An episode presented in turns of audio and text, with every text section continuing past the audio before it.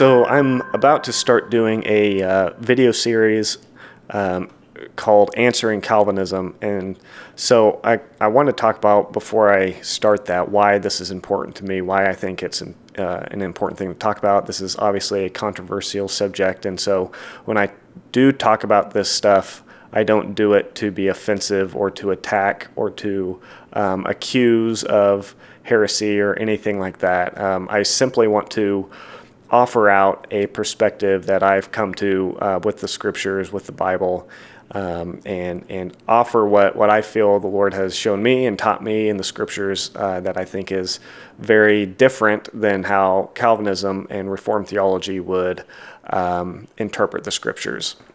And so, um, I think you know this is important to me because I've uh, not only struggled with uh, in the past when when when you know I didn't know how to interpret uh, scriptures like Romans nine. I didn't know what to do with them, and um, and so I simply accepted sort of the uh, the deterministic view of God's sovereignty that He simply chooses who will be saved and who will uh, endure, you know, eternal wrath, and He simply created people for that purpose, either for salvation or wrath. And so that concept, you know, was difficult for me to swallow and accept, but but you know mostly i didn't really know what else to do with romans 9 and so in the back of my mind i kind of almost just accepted that but was pretty troubled by it i didn't know how to um, how to uh, mix that and and connect that with the loving God who who had I, I had always known. And then you know when I started to see these concepts like in Romans 9 I didn't know what to do with them. And so they troubled me. And so I know that not only me but I've I've encountered people. You know I, I remember a situation where I was um, helping a, a girl who who had been struggling with with some stuff. She had been, uh, you know, her and her husband were having a difficult time, and, and she was uh, just really enduring a lot of temptation and struggling in her relationship with the Lord and struggling with with sin and different stuff. And I remember having a conversation. Me and my wife had sat down with her to try to encourage her about stuff.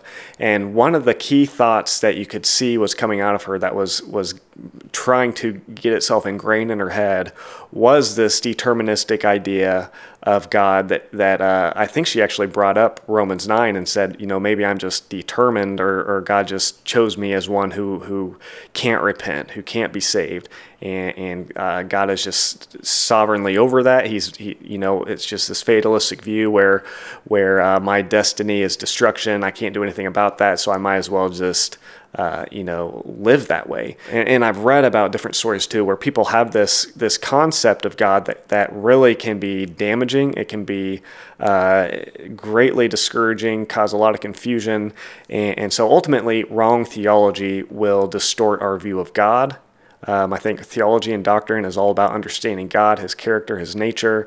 And so if we miss it, if we miss the mark in theology, we're going to miss God's character and nature, and it's going to become distorted, even if that's a slight distortion. And it's my conviction that that is ultimately what happens in Reformed theology and through the teaching of Calvinism. And so that's why this is important to me. And I don't say this to attack Calvinists or, or to accuse them of uh, heresy or anything like that. I, that's that's not my point. My point is to lovingly offer another response, a, a, a response to the teachings that are so prominently put forth. The most popular teachers today are reformed teachers you know as far as as i can tell. Um, mo- most of the most popular teachers you think of people like john piper john macarthur um, and so many others um, that are you know what they put forth their view of the scripture that they put forth to the the christian world is calvinism and that's their idea of so- god's sovereignty and I believe that there's uh, a better understanding of God's so- sovereignty than what Calvinism puts forth. There's a better understanding of what predestination and election are, these concepts in the Bible. There's better interpretations of scriptures like Romans 9 um, that, that uh, don't ultimately give us a view of God that is, uh, you know, really more discouraging and and just uh, can send people into situations like this girl I talked about where she just kind of wanted you know is like why not just accept that I've been created for the purpose of being a sinner? Uh, I'm, I'm a pharaoh who's been hardened and I can do nothing about that so I might as well just accept that embrace it and live that way and, and indulge in sin and whatnot. I want to say again that, that I don't talk about this because I hate Calvinists or or I, am wanting to pick on individuals or, or, attack certain people or anything like that. I, I want to make clear like I, I, I hold Calvinists as brothers and and uh, you know you could ask my wife that the the people I listen to, the teachers that I listen to, most of them are actually reformed. You know, there's people like John Piper who I just I love. I love his stuff. I love listening to him, and I'll regularly uh, go to Desiring God and, and check out their resources. Um, and there's other people, you know, John MacArthur, I love so much of his teaching, and I, he has so much good, uh, solid biblical teaching and um, has blessed so many, I think, in his ministry. But I think, like all of us, like James says, in James, he says about teachers, he says, we all stumble in many points. And so it's possible for people like John MacArthur and John Piper, as as wise as they are, as uh, sincere as they are, to to miss the mark in certain ways and to get it wrong sometimes. And as drastic of a mistake as as it is that they're off on the issue of of uh, sovereignty because that's such huge parts of their ministry and their teaching. Um, I believe, uh, nevertheless, that that is the case. And so, what I want to do with this series is just uh, uh, re- give a reply, give a reply to um, some of these uh, ideas that come out of Reformed theology. Because again, I think the most popular teachers, what is being put forth to the Christian masses, if you will, the the the people with the loudest voice uh, today are those who are teaching Reformed theology and Calvinism. So again, the the teachers with I think the loudest voice today, uh, the most popular, the ones who are who are uh, putting forth teachings to the most people, um, are. Um, so I think some of the most popular teachers, some of the most prominent teachers, again, those with the the uh, loudest uh, voice today um, among Christians are those who are putting forth a reformed or Calvinistic uh, idea of God's sovereignty and a uh, reformed or Calvinistic interpretation of the scriptures. And so, again, I, my conviction is that the uh, Calvinistic interpretations are incorrect and they're they're uh, misinformed. They're they're sincere, but they are um, misguided, and I think they've missed the mark. And, and again, so I think ultimately, with incorrect doctrine, we get incorrect perceptions of God's nature and character. And so it's important that um, I think there are replies put out there um, about these kind of things. And so I want to encourage people that might be discouraged, like I was, and like uh, that this girl that I had mentioned earlier, um, who who can hold certain theologies who can hold certain theologies and ideas in their minds, and it really just crushes them and crushes their faith and, and causes so much weight and discouragement that really it's a snare. It can become a snare of the devil that he uses to hinder our walk with God and uh, keep us in darkness and confusion. Another big reason why I want to, to do this series is because in 2 Timothy 2.15 and multiple times Paul will tell Timothy things like this. He says, Do your best to present yourself to God as one approved, a worker who has no need to be ashamed – rightly handling the word of truth. And so when we wrongly handle the word of truth, we wrongly uh, handle theology, um, what it will result in, again, is a, a wrong, skewed view of God and his nature and character, which ultimately will result in a lack of growth and maturity in our Christian walk. Our view of God is everything in our Christian walk the way we perceive him, what we think about him, um, if, if we have wrong views of God, it's going to hinder us greatly from keeping the first commandment of loving Him with all of our heart, mind, soul, and strength. If, if our view of God is, is causing fear and discouragement and, and whatnot, or, or simply if it's just simply misguided, if it's wrong, then, and, then in some way, you know, it's going to hinder our walk. And like Paul says here, it's going to be a source, I think, of a need to be ashamed in some form before God that uh, for the way we had these views that cause us to walk before Him in an inappropriate way. Um, and so, rightly handling the Word of God is everything. It, it's so important, and uh, and you know I I'm not uh, deluded in thinking that I've got everything figured out and I know uh, everything and, and I'm absolutely right on every issue and, and, I've got the whole Bible and all theology figured out. I, under no delusion that that's the case. And I know, like James says, that when he says we all stumble in many points, I am certain that that, uh, that applies to me as well. That I'm not um, I'm not above that. And, and so I acknowledge that. What I again, what I want to do in this series is just offer up the understanding that I feel like I've come to, and, and uh, you know, if, there's things that I don't feel like I have a great grasp on, you know, I, am willing to admit that, and I'm willing to listen to re- replies to the things that I might say. Uh, but I do just simply want to offer out to those who might be struggling with this, to those who are looking into this issue, offer out a, a, a, a what I believe is a um, a way to rightly handle um, scriptures like Romans 9 and, and, other places where the Calvinists would, would take it a completely different direction, then I feel like they need to go with it.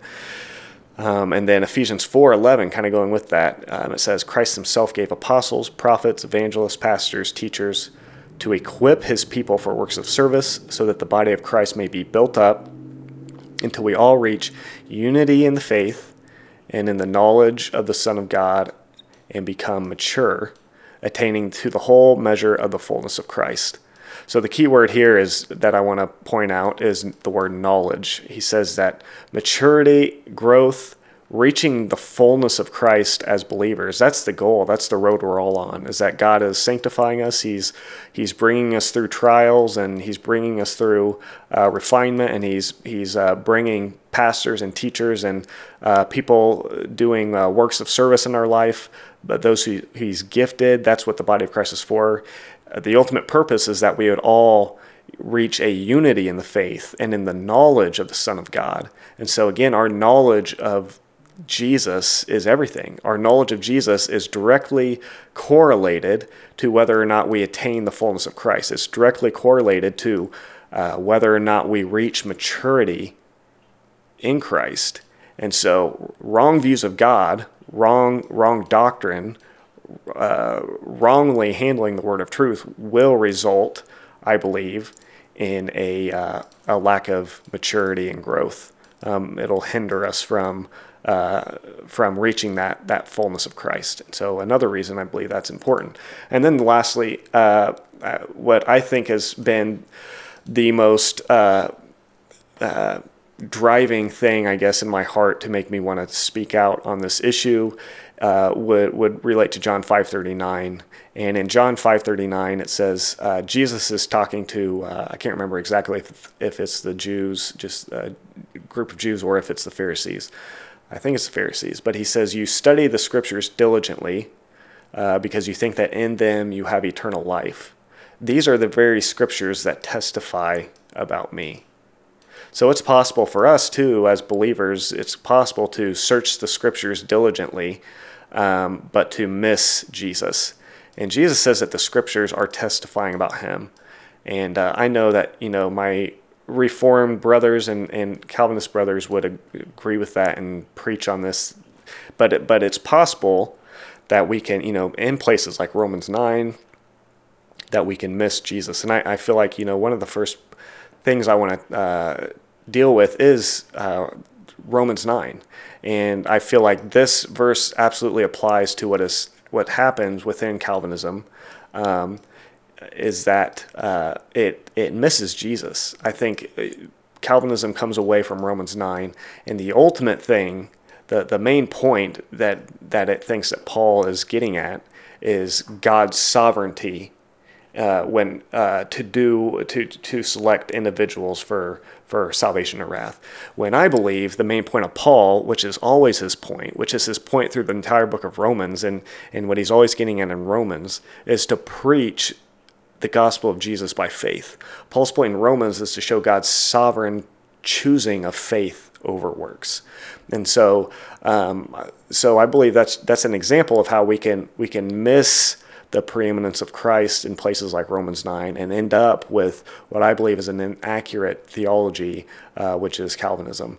And so, so again, my point is not to attack individuals or to uh, attack anybody or to be um, accusatory or anything like that. I simply want to offer out a, uh, a reply and not so much even you know attacking individuals, but but I guess attacking and replying to Calvinism itself. And so yeah, I, I just want to talk a little bit about why this is important to me, and, and those are just a few of the reasons why I want to do this video series of uh, you know answering Calvinism, and and I'm hoping to um, that this will be Christ a Christ centered thing that that will encourage people and help people um, as they're searching into these issues. And again, I don't claim to have a full understanding of all this. I know there's a lot of things uh, that I have yet to learn, but I want to offer out a perspective that I've come to, ideas that um, I've reached, and show you some of the things that God has shown me in, in the scripture. And hopefully, it'll be a blessing to you and an encouragement to you, and ultimately um, help you in your, your walk of, of reaching that fullness of Christ and maturity in Him.